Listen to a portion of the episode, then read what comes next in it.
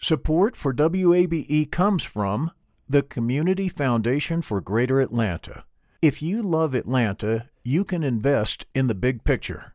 Learn more at cfgreateratlanta.org.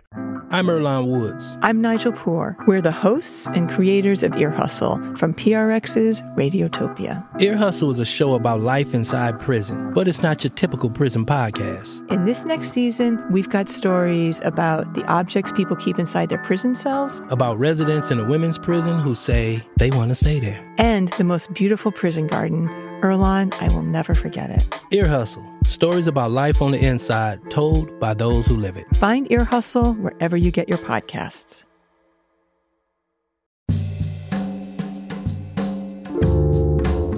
From WABE in Atlanta, welcome to this Thursday edition of Closer Look. I'm Rose Scott. Coming up this hour, we focus on two nonprofits seeking solutions to the affordable housing crisis nationwide and here locally you have to look hard to find it. And we've had to develop a network of largely private sector real estate players that are helping us fund these assets and get the word out. So we want to move the needle on racial equity, economic mobility, and better health outcomes. And we do this with a very specific model of creating healthier places for people to live. Those conversations coming up in just a moment.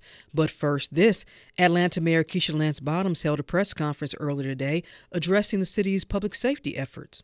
Recently, we launched our One Atlanta, One APD immediate action plan to address the spike in violent crime in Atlanta.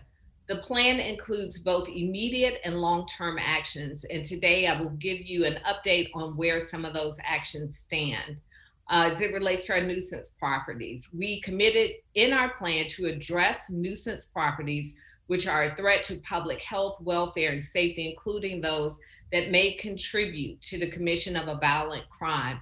Um, we're happy to report that our administration introduced legislation on January 19th to strengthen our public safety response to these properties. The legislation calls for ensuring that businesses licensed in the city as restaurants actually operate as such. At the time of the annual liquor license renewal, restaurants will be required to submit a statement from a certified public accountant that proves that at least 50% of its sales come from food and beverages. Additionally, this legislation adds a maximum penalty for the first violation, which is the revocation of the business's liquor license. Also, the plan calls for additional resources and targeted enforcement on gangs and gun violence. Now, coming up on tomorrow's program, we'll hear more about new legislation that looks to study the feasibility of a Department of Public Safety and Wellness Center. Meanwhile, nationwide, fewer Americans applied for unemployment benefits last week, but the number of applicants still remains high. 900,000 Americans applied last week alone. Now, according to the U.S. Labor Department, 5.1 million Americans are receiving state jobless claims at this time. And this comes just about one year after the first coronavirus case was confirmed here in the U.S. Now, a year later, that number stands at 24,440,100 cases, according to Johns Hopkins University.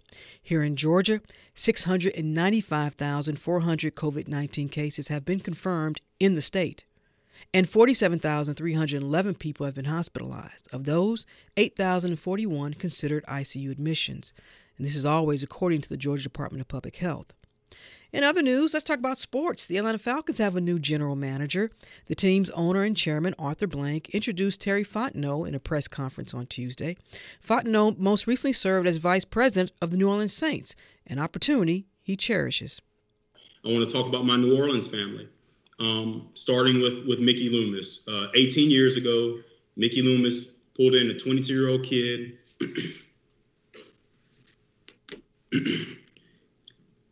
I'm sorry, guys. it's all good.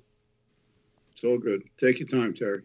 And he really gave me the opportunity of a lifetime in not just my professional growth, but my personal growth. He's done so much for my family now, with the Falcons, Terry Fontenot says his goal is to focus on, quote, sustained success for the team.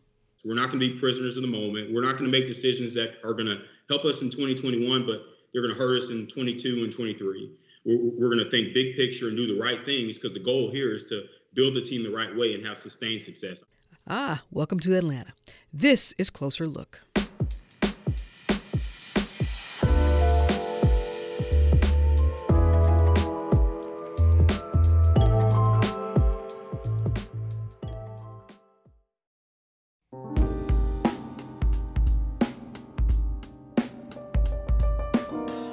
And Closer Look continues now here on 90.1 WABE. This is Atlanta's Choice for NPR. I'm Rose Scott. So we've heard the term tidal wave and tsunami. That's how many analysts are describing what is to be expected in a wave of evictions and housing instability as a result of the COVID 19 pandemic. And nearly eight months of gridlock, you know, lawmakers recently agreed on a $900 billion bipartisan stimulus package to give Americans some relief. I guess every little bit helps, as some would say. The bill sets aside $25 billion for emergency rent relief and extends a nationwide eviction moratorium. But here's the question Is it enough? Will it be enough? And when it's over, what still needs to be done? Now, here locally, there are a number of organizations stepping up to help preserve and create affordable housing. You should know we've had so many conversations on this program about that. And not just about affordable housing, but affordability because those are two different things. Now, the Atlanta Neighborhood Development Partnership Incorporated recently pledged $438 million towards affordable housing. The goal is pretty simple to create and preserve 2,000 affordable units, apartment units, and single family homes by 2025. Can it be done? Joining me now to share more about this is John O'Callaghan. He is ANDP's president and CEO. John, thanks for taking the time. I really appreciate it.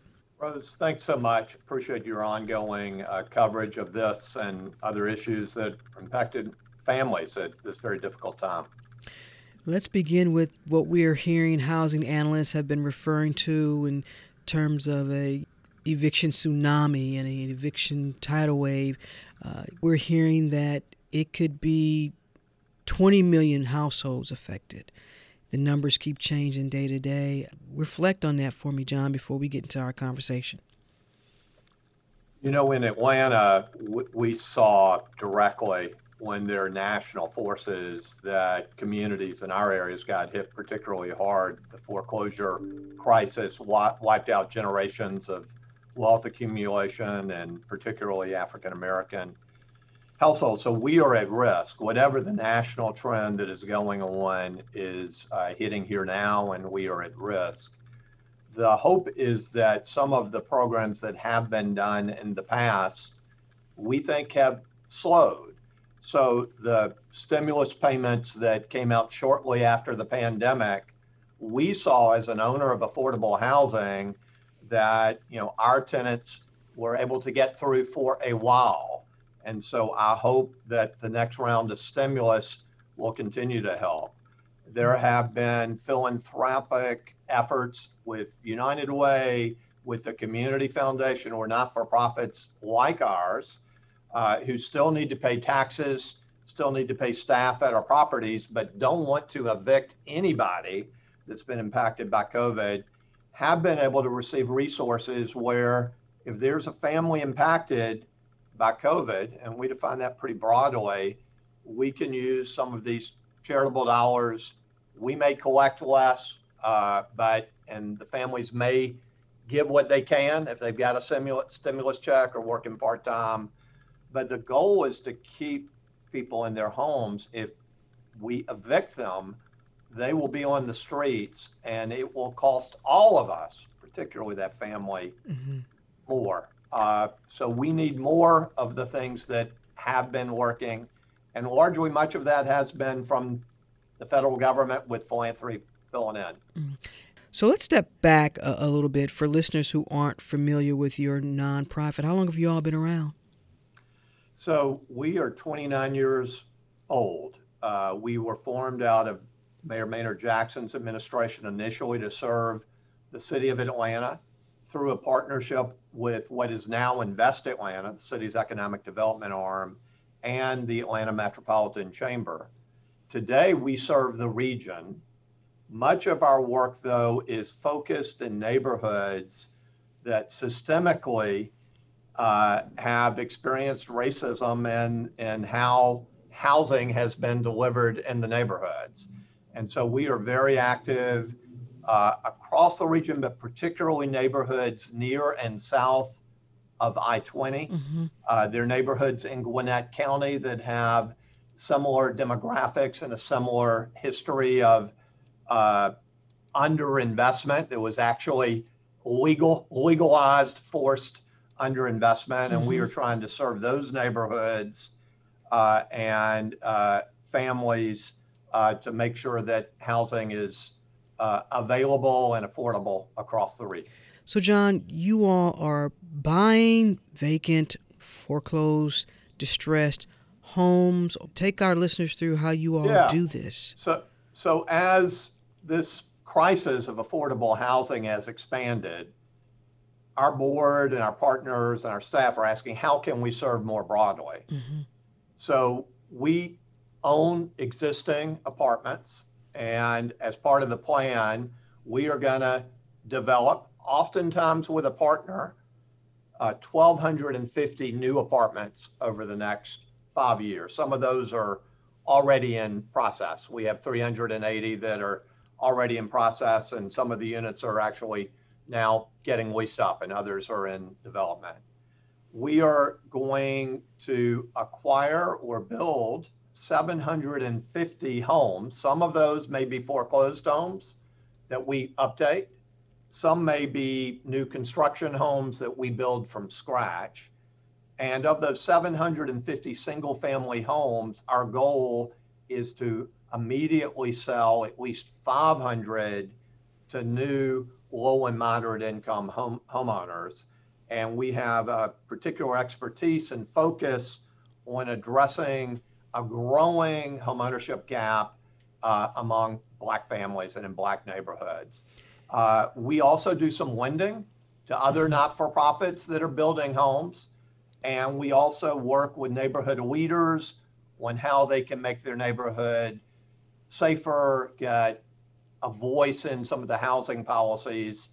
Uh, but in all these things with our small staff, we really do it through partnerships. Mm-hmm. So the mm-hmm. word partnership is really key to our model. Are you all up against what pretty much anyone would be up against who might be in the market for a home or looking for a place to rent?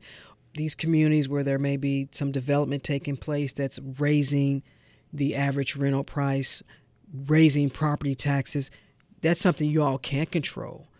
You know, who just want to come in, yeah. buy a property, and flip it for a, a, a profit.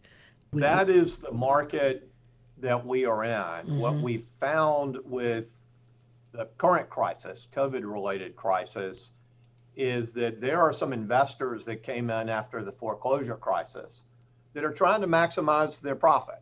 Mm-hmm. Nothing's against the law in that, but there are effects on some of that. And some of those folks are selling single family homes that they had purchased in the foreclosure crisis uh, because they may want to invest in office buildings or hotels or something else that is undervalued. So we are trying to raise capital. We will raise a little bit of charitable money and then we'll match that with other sources. So in that 438 million, we need to raise 18 million of charitable money but we're able to leverage the balance with competitive federal grants from the mm-hmm. Treasury Department, with money from HUD, with money from our mayor's housing opportunity bond that she and council are, are adopting. So we actually have been finding pretty good market opportunities. And we have acquired just in the past six months or so 50 single family rental homes that had been owned largely by absentee investors. Mm-hmm. Most of these have a voucher holder, which means the resident makes below 30% of their immediate income. These are low income people, mm-hmm. but they have received from a housing authority a voucher that helps them with their rent. They'll pay a part of the cost and then part of it they can't afford. So we have been focusing particularly on buying those homes because if we did not buy them, the risk is the investor that's selling sells to a new investor. Mm-hmm. That new investor doesn't want to deal with vouchers. Somebody is displaced.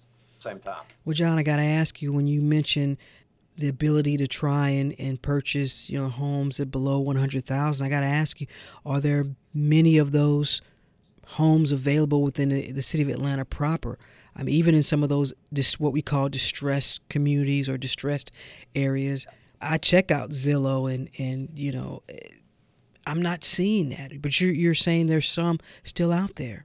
They're very few, and they are not on multiple listing services. Mm-hmm. So we have partnered with uh, Invest Atlanta through Housing Opportunity Fund dollars that they had, through a social impact fund that's newly created, the Atlanta Affordable Housing Fund, and through a bank lender, in this instance, Renaissance Bank, where we have a fund to buy these houses. And we had budgeted that we might have to pay 160,000 to buy them and update them where they were safe and quality. And in today's market, by competing with investors directly, uh, having a little bit more money, maybe we can buy five or 10 at a time instead of one at a time, which gives us a discount. We're buying these homes for about 130,000 in the city, hmm. but you are right. You have to look hard to find it, and we've had to develop a network of largely private sector real estate players that are helping us find these assets and get the word out that we're able to acquire them. As you know, John, so much is always made about the west side or the southwest side. And then we get over into the Pittsburgh neighborhood are there some communities, are there neighborhoods where you had a focus on or you have been working in and now because of the market that you've been that you're up against, you really can't find anything in those neighborhoods anymore? Great example is the Pittsburgh neighborhood. Mm-hmm. Uh, the reason ANDP dropped everything it was doing and focused on the foreclosure crisis was because a leader from the Annie Casey Foundation I remember, invited me to take a tour at the start of the foreclosure crisis. And the devastation for that neighborhood was amazing. The zip codes in that area were the highest foreclosure rates in the country. Mm. So we are working uh, with this foundation and local community resident groups and had been taking homes that were bought during the foreclosure crisis and updating them and selling them, nice homes. And when we first were selling the homes, we could sell them at market and they were affordable. In fact, our job was to help lift value so there was some value. Mm-hmm. What we're finding today is that the home values are increasing so much that the strategy in Pittsburgh today is if we sell a home at a price that someone can afford, and largely that is we may provide a very large down payment that's largely funded through City of Atlanta resources or through the Casey Foundation. Mm-hmm. You need to make sure that home remains affordable. So the homes in the Pittsburgh neighborhood we're working on are going to be a part community land trust, uh, the Atlanta Land Trust uh, effort. And so in that neighborhood, the strategy is different mm-hmm. than might be in North Clayton County, where right now values aren't going up that quick it's really about access and transportation, quality of the home, and making sure that when they're rehab, they operate well. And so you literally have to find a partner in each area of the city or the region that can help us guide on the local conditions to do the best mission. If you just join us, I'm joined by John O'Callaghan. He's president and CEO of Atlanta Neighborhood Development Partnership Incorporation. And we're talking about his nonprofit's plan to invest $438 million towards affordable housing by 2025. You all are talking about a mission of 2,000 affordable apartment units and single family homes by 2025. As a president and CEO, how often are you looking at that timeline and then looking at realistically looking at what's already underway? And are you all on track, John, to yeah, meet that? Great, great, great question. Uh, I'm dreaming about it. yeah, you're dreaming about it, but about you got to wake up, John. wait, what, what time? So We went we went bold for a couple of reasons. Yeah. So affordable housing has been a big issue in Metro Atlanta. And what we found when we started developing homes, even when we were developing 50 homes a year, we were selling more quality homes in communities of color at an affordable price than any private company or not for profit Okay. in the metro area. So we are small, but we were the market leader.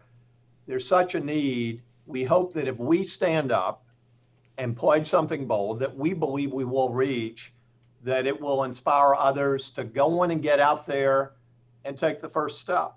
We have not raised all of the $18 million. We have raised $5 million from a lead gift we have not raised all of the 438 million, but we have raised enough capital to fund 380 of the apartments are already in process. Uh, we have already raised capital for single family new construction homes through uh, new markets tax credits, a complicated program, but one we're partnering with uh, two not for profit lenders uh, and through our single family rental through the partnership I mentioned with Invest Atlanta, the impact investor in the bank for, for 200 single family homes. So, John, as I mentioned, having so many conversations, is there enough partnerships and resources to meet the need and the demand? Through Not anywhere, Okay. not anywhere close. Okay. The need is so great and so overwhelming. I remember when the foreclosure crisis started and we had meager resources.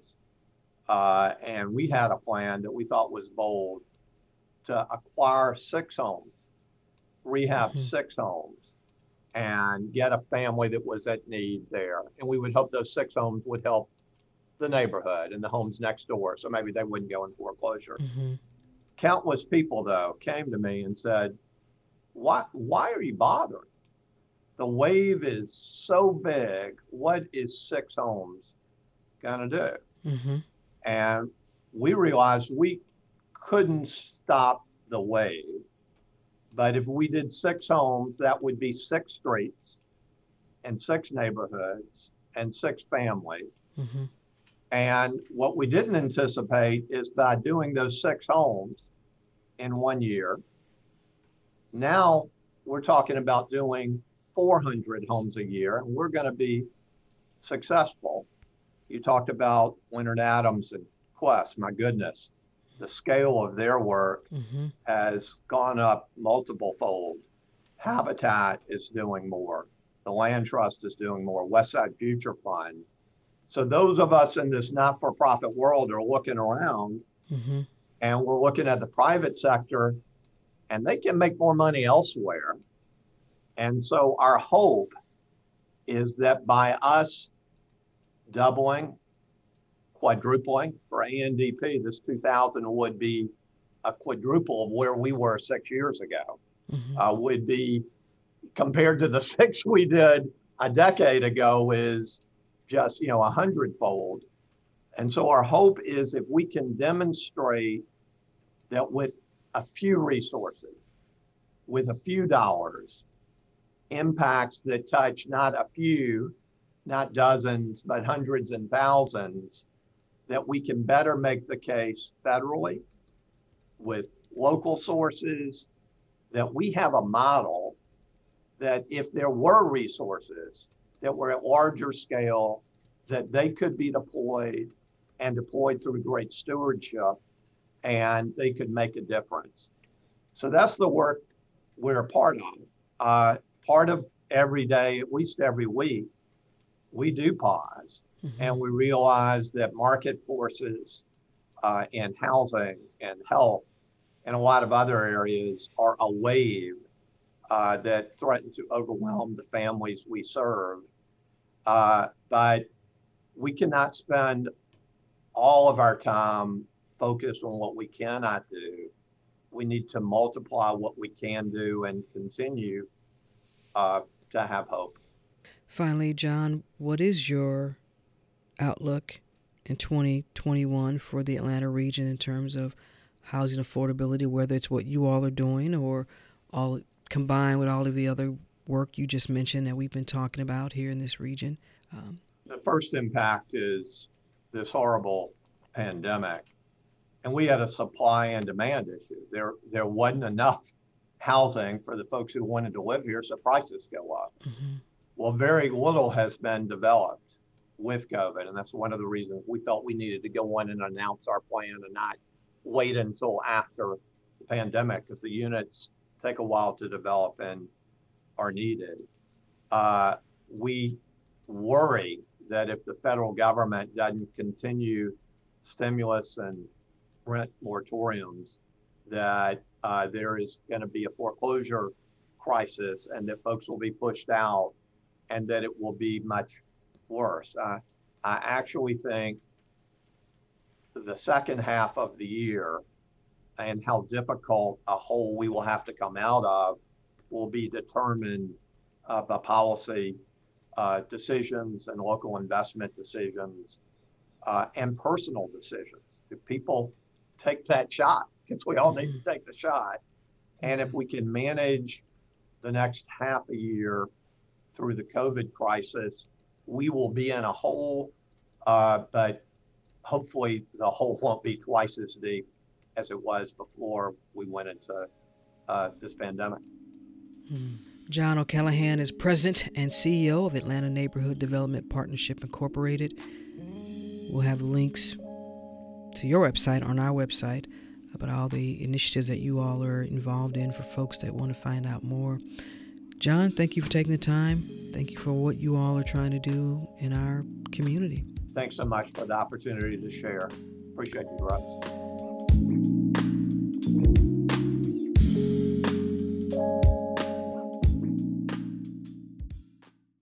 Support for WABE comes from the Community Foundation for Greater Atlanta.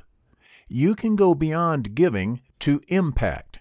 Learn more at cfgreateratlanta.org.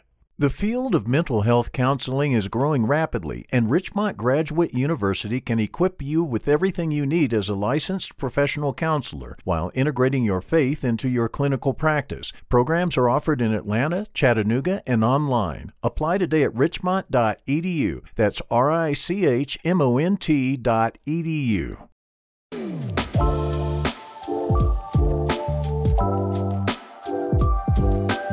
Closer Look continues now here on 90.1 WABE. This is Atlanta's Choice for NPR. As always, I'm Rose Scott.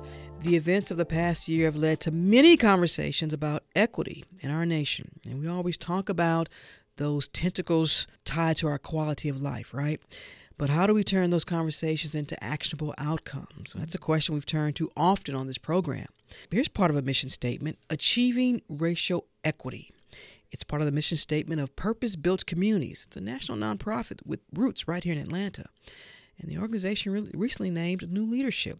Carol Naughton is now the new chief executive officer of, of Purpose Built Communities, and she joins me now. Carol Naughton, thanks for taking the time. I really appreciate it.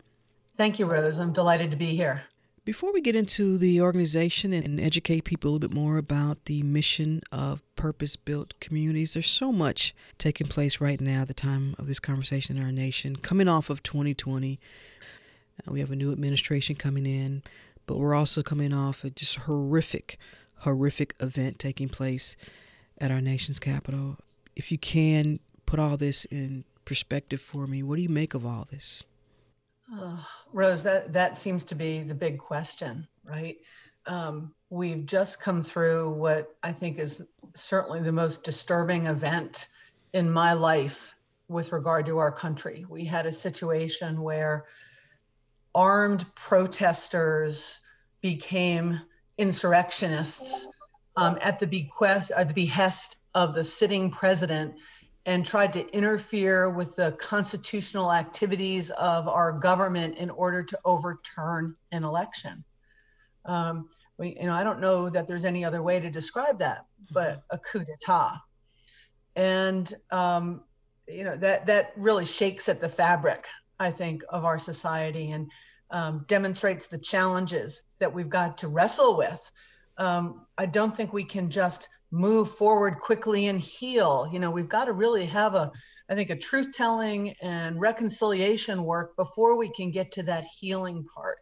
Um, and we're just starting that now. Um, I'm cautiously optimistic that we have the maturity and the um, commitment to go through that process, but it'll be something new for our country. And you know, coming off last year, while we still continue on with the pandemic, but coming off last year with the calls for racial justice and then all these terms like equity and diversity mm-hmm. and inclusion. Um, so, whether it's purpose built communities or any other area, what is key to making sure that the execution happens? So um, I think the first thing is to really develop an understanding of how our current situation developed. Um, we really need to understand that the challenges that we're facing today did not happen by accident, but that they were designed, they were intentional, and they were done by our federal, state, and local government to benefit white people at the expense of Black and Brown people. And as we learn more about this collectively, particularly white people needing to understand um, what's happened and how they have benefited from this system. Once we go through that process, then I think we can really be working towards building something new. And uh, every organization, every community is on a different timeline with regard to that work. Uh, we started that work maybe five or six years ago at Purpose Built. Mm-hmm um, while we had really been moved by the idea of fairness when we first started our work, we did not know the words equity. You know, we didn't focus on that when we first started. We thought about how do we create neighborhoods where everyone can thrive. Mm-hmm. Um, and we've gone through our own process of learning about equity and making uh, an intentional effort to work with people who could help us peel back the skin of the onion, right? and start to build our own equity lens and equity muscles and to develop a, a process where we can be challenging ourselves and the folks that we work with over time on how we keep getting stronger with regard to using those equity muscles. So it is it's not something that we um, are expert in yet but we are committed to getting better and better um, at this over time and for our listeners who may not be familiar with purpose built communities, and you just talked about how you all have had to go through another change in terms of making sure you're meeting the mission as it relates to what's taking place in our nation, just in general. Mm-hmm. Thank you. Um, purpose built communities is a nonprofit organization that partners with local leaders around the country to improve neighborhoods so that those neighborhoods become places that lift everyone in that neighborhood up, where they create deep, durable pathways to prosperity for everyone. We're really, we only work where we have been invited by the community, by local leaders. And we have a very specific um, model of neighborhood revitalization uh, that is designed to move the needle on three big factors that we think, when executed well and with excellence and equity, ultimately um, create neighborhoods that really are these launch pads for children and families. So we want to move the needle on racial equity, economic mobility, and better health outcomes. Mm-hmm. And we do this with a very specific model of creating um, healthier places for people to live that include high quality mixed income housing with deep permanent affordability built in. We build a, uh, with local leaders a cradle through college education pipeline that starts with really high quality early learning. So every little genius is ready for kindergarten and able to move forward and really take advantage of a great educational experience and graduates from high school with an actionable financeable plan for post-secondary education. And then we think about community health and wellness. Mm-hmm. and while we used to conflate health and wellness with access to medical care we have come to realize that that's only a small part of health and wellness. Access to medical care is important, but so are access to healthy foods, so are access to parks and recreation and shade and a good environment and all the kinds of things that people with choice have always been able to think about when they determine where they're going to live. And we think everybody deserves to live in a neighborhood that has those kinds of elements present.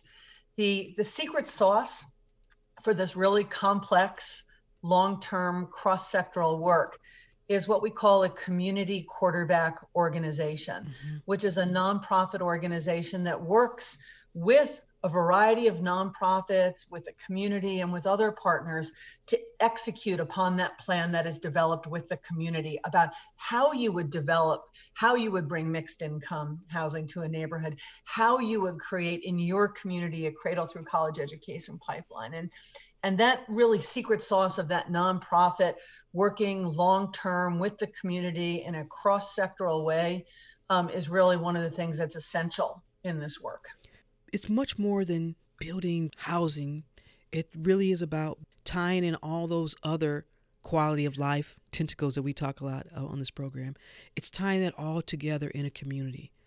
Education, workforce development, transit, right. you mm-hmm. know, health and wellness, all of that. yeah, uh, uh, that's exactly right. That, you know, community development like almost every other aspect of our uh, economy has been siloed historically. So we've had housers work in one corner and educators work in another and economic development people work in another and they never coordinated or worked together in a very focused way mm-hmm. uh, now we're seeing some of that happen at kind of the community and regional level but historically not the neighborhood level and so we've come to appreciate the research that has shown us that where people live and the conditions in which they live in their neighborhood is a really important predictor of their life outcomes. And so we follow that science and we follow that research and we work to create neighborhoods that, as my friend Geoffrey Canada says, you know, become platforms that blast kids off into the stratosphere mm-hmm. so that every child can really reach his or her full potential. Can you give us examples or a model of whether it's here in the Atlanta area. Now, often people want to point to Eastlake, and I think that mm-hmm. there are some unique circumstances there because they had a golf course. Not every community has a golf course to anchor around. If, if not here in the Atlanta area, other parts of the of the nation where this concept, this model has thrived and is working. Sure, sure. Well, you're right. Our work um, is based on what we learned in the Eastlake neighborhood of Atlanta. I've been working on that revitalization in one capacity or another for 26 years. Mm-hmm. So I've been able to take the lessons learned, what what worked really well, what worked okay, what we would do differently if we were starting over, and to be able to create um, new opportunities in other places in Atlanta and beyond. We support projects now in 28 neighborhoods in Atlanta, or 28 neighborhoods in the country, excuse me, including three here in Atlanta that are all very different from one another. Mm-hmm. So Eastlake, people you're more familiar with, your listeners are probably more familiar with. Um, let me talk just a little bit about Grove Park and historic South Atlanta, which are very different from one another as they are different from Eastlake, mm-hmm. although they share those same three key strategies of mixed income housing, a cradle through college education pipeline, and community health and wellness with that secret sauce community quarterback helping to knit it all together. So, um, uh, Historic South Atlanta is really one of our newest network members, um, but the work there has been ongoing for almost 20 years. Um, that work has been led by FCS, Focus Community Strategies, um, in, in South Atlanta. And um, over the last 20 years, they've been able to create a mixed income home ownership neighborhood, which is so cool because they were able to acquire uh, houses as they came on the market in what was then a very soft market, uh, renovate them and sell them or lease them to low and moderate income families. And they've done it in a way that will ensure that those families are, uh, to the extent that they are owners, um, sharing in the equity of um, the appreciation of those property values. So we're building wealth uh, for the families who own it. But at the same time, uh, because they have a right to purchase those properties back at the end of the day, they can keep them in the affordable housing stock. So, I mean, nobody's smarter than the folks at FCS on how you can do that in a home ownership setting. And I think it's a model that could be replicated in other parts of Atlanta and beyond. In, in Grove Park, um, our work there supporting the Grove Park Foundation started about three years ago um, when we met um, some folks at a West Side Futures Fund meeting. Mm-hmm. And they were interested in Grove Park, which is a few miles beyond the core of the West Side Future Fund work. And real, they really liked the idea of creating that neighborhood hub around education, health and wellness, and bringing high quality mixed income housing to that neighborhood. Even a few years ago, it was evident that the market was coming, right? That you, you could see it starting to come out Donald Hollowell. You could see it coming from uh, the north side. And so, how do you work in a neighborhood like that where you want to be able to preserve affordability knowing that the market is coming. And so mixed income strategy is a really important strategy there as well. That's always the question carol. right? I didn't mean to interrupt yeah. you but that's always the question. You can't control the market. How do you navigate through all of that? And and you may want to buy property as yeah. well but the value of that property may not fit what you all can afford coming through your nonprofit thread so, you are so right. I mean, the, the reality is we're existing in a capitalist society. And so fundamentally, we're trying to do things that the market doesn't want to do on its own. So we've got to find other ways to tackle those problems. And so sometimes that is using government dollars or um, phil- philanthropy to get ahead of the market and recognize that, for example, you might want to buy land in a neighborhood because if you control land, you control your destiny. And so, so in my mind, one of the smartest things that philanthropists and uh, governments can be doing is creating opportunities to control that land directly, to own that land, even before you know exactly what you want to do with it, right? Mm-hmm. Um, which is, I think, some of the challenge that some philanthropists face because they think that when they want to give money for something, they want to know exactly what's going to happen.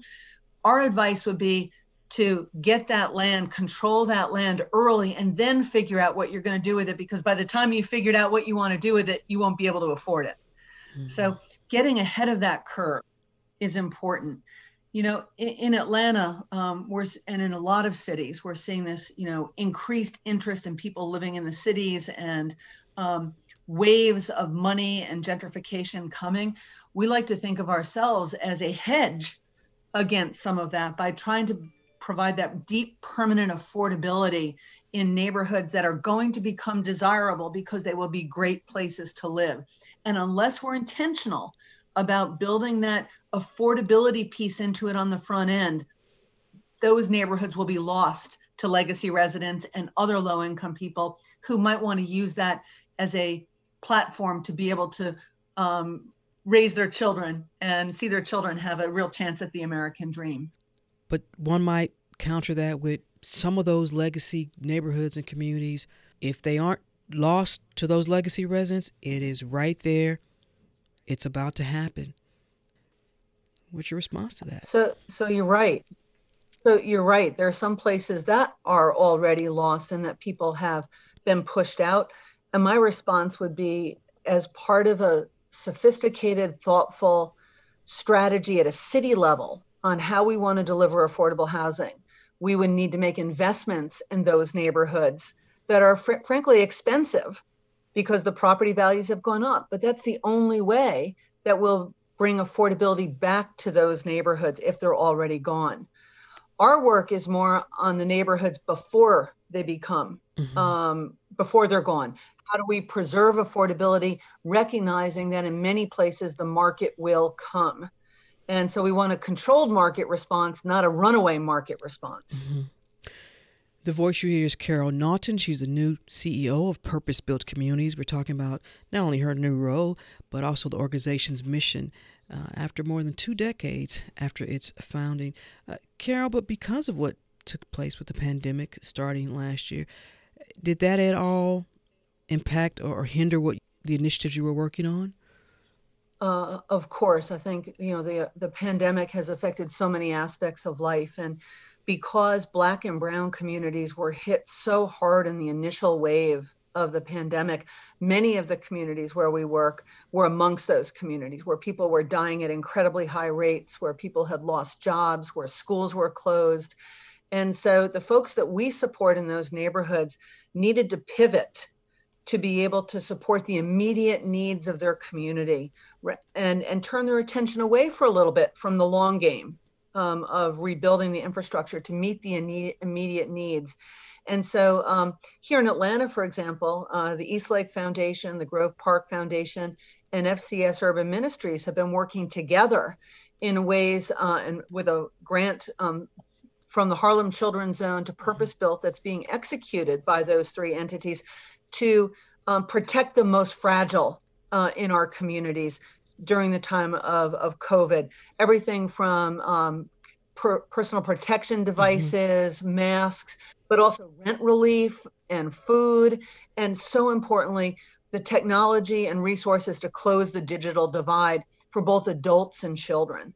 Um, that that to me was one of the very first things that our network members in Atlanta and beyond needed to address because all the kids went home uh, and school became virtual and not all the neighborhoods where we work in fact very few of the neighborhoods where we work on the front end have access to high quality internet right mm-hmm. i'm sitting in my house right now able to have this conversation with you because i've got reasonably good internet i'll always complain about it but it's reasonably good in the grand scheme of things it will support the zoom call most of the neighborhoods where we work those that zoom capacity does not exist in the internet bandwidth. So, how do we help get the bandwidth to the neighborhoods, get the devices into the hands of children and adults, and then um, network members making sure that those children and the adults have the capacity to use those devices effectively has been a big chunk of this work over the last few months. You know, our, our friend David Williams says uh, when America catches a cold, Black America gets pneumonia. And that was certainly the mm-hmm. case when we first started. And uh, now the rest of America seems to be catching pneumonia as well. Moving forward, then, uh, because like with all businesses, nonprofits, for profits, whatever, the pandemic also might have put a strain on, on the finances. Uh, how, first of all, how do you all how are you how are you all funded, and mm-hmm. are, do, are you expecting some type of, of financial impact due to the pandemic? that you all are going to have to try to, you know, uh, recoup or, or make up? Um, so let me take those in two buckets. Mm-hmm. First, um, Purpose Built is funded phil- philanthropically. And so we don't charge for our services. Mm-hmm. When we're invited to a community, we're able to say uh, to local leaders, keep your money in your community, in your neighborhood, and we'll bring our model, we'll bring our resources to help you in this work.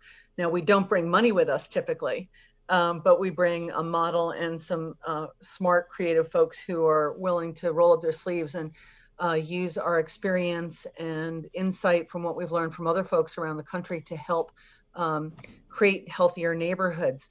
Um, our philanthropists, um, uh, the three who originally helped fund us include mm-hmm. uh, the Cousins Family Foundation sure. here in Atlanta, mm-hmm. the CF Foundation.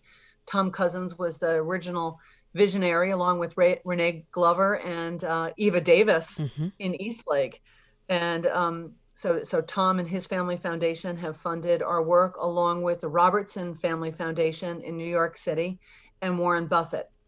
Um, and the three of them helped us get started and, and have funded us at the enterprise level since the since we launched in 2009 in the last two years, though, we've been uh, attracting additional funding, and we're really excited that the Truist Foundation has made a major investment in Purpose Built, and um, they're helping network members around the around the country, particularly within their footprint, and they're also funding our racial equity work, which is really exciting now that a bank like Truist is stepping up to fund a very intentional racial equity strategy for our, our network members. And so um, the program is now called the uh, Truist Racial Equity Ambassadors Program.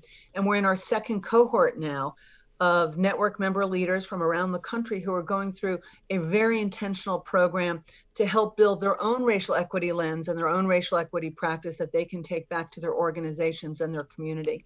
And we're hopeful that we will expand that over the next year or so our other funding um, comes from the Robert Wood Johnson Foundation, which is the country's largest foundation that's focused on health outcomes, because they've recognized what we do helps move the needle on health outcomes. We're moving the needle on the social determinants of health. Um, and that creates real opportunity for the families in the neighborhoods where we work. And I mentioned the Harlem Children's Zone. So we're attracting broader funding going forward. Um, your your question though about the pandemic mm-hmm. creating um, challenges, it's really true. I mean, um, and there some of them are expected challenges and some of them are unexpected challenges. Clearly, um, issues associated with you know operating public schools and uh, YMCA's and early learning programs, it's really difficult um, for both for-profit and nonprofit partners to be able to do what they have committed to do, and um, so that that creates a challenge. We've also found that it's more expensive to be building housing right now for a variety of reasons because sometimes product is short to get or labor is hard to find. So all these things are impacting um, the ability to redevelop communities and improve housing and education and health and wellness. Now, you mentioned the new administration coming in, and I mm-hmm. am cautiously optimistic that there will be more uh, of an emphasis on uh, government and philanthropic funding to support work in neighborhoods.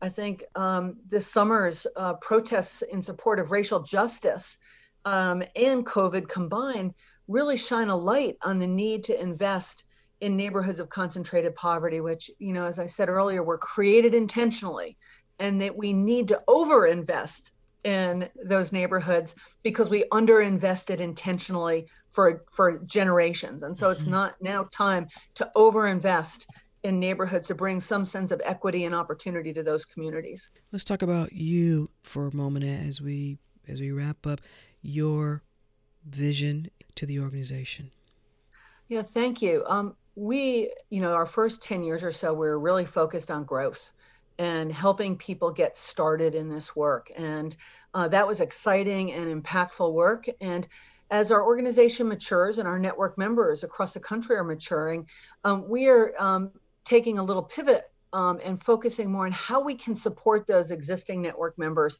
in order for, for them to be more effective and to get to the kinds of outcomes that we believe are essential and important uh, under a shorter timeline. So we're not quite as focused on growth we don't want to be the biggest, we want to be the best at helping communities really create platforms that serve their communities beautifully, where every little genius is ready and ready for kindergarten, where every little kid is ready to be successful, graduating from high school and becoming everything that they should be able to be. And so that's really what we're focused on now, help helping our existing network members really rock. Really rock. Is, is that what you're going to say yeah, you know that's that's a technical slogan. um, but but it really is about um, it, it's about helping our existing network members mm-hmm. um, be really excellent what they do, be driven by both a desire for excellence and equity. You know, excellence and equity have to be tied together. You really can't have one without the other. Mm-hmm. And, and I don't think that's something that we talk about enough. Um, so so we're really trying to think about how we bring those two concepts together in action um, not just in vision. And how important is it also, Carol, you're including concerns from those residents? Because often we've had this conversation before. Communities have been let down before, right here in the Atlanta area. Um, Rose, such an important question. And while I don't think we're perfect at this by any stretch of the imagination, we're working to become better.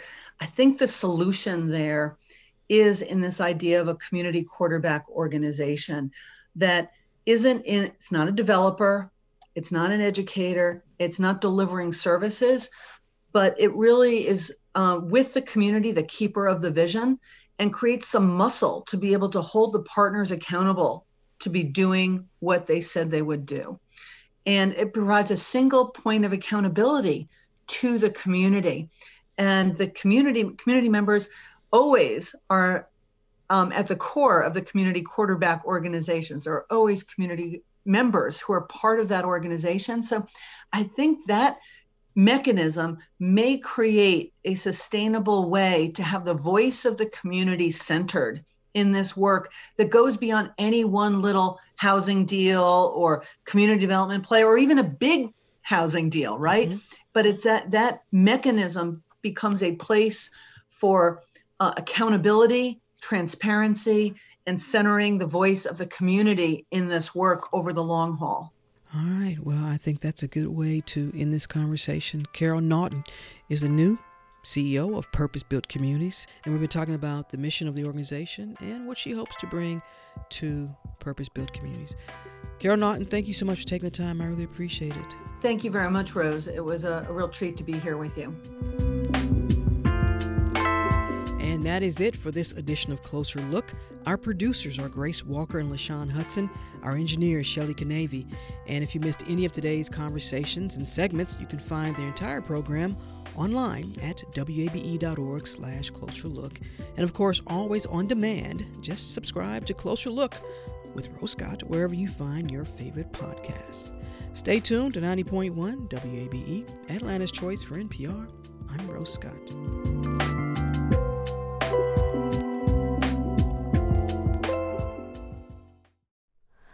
Hi, it's Terry Gross, the host of Fresh Air.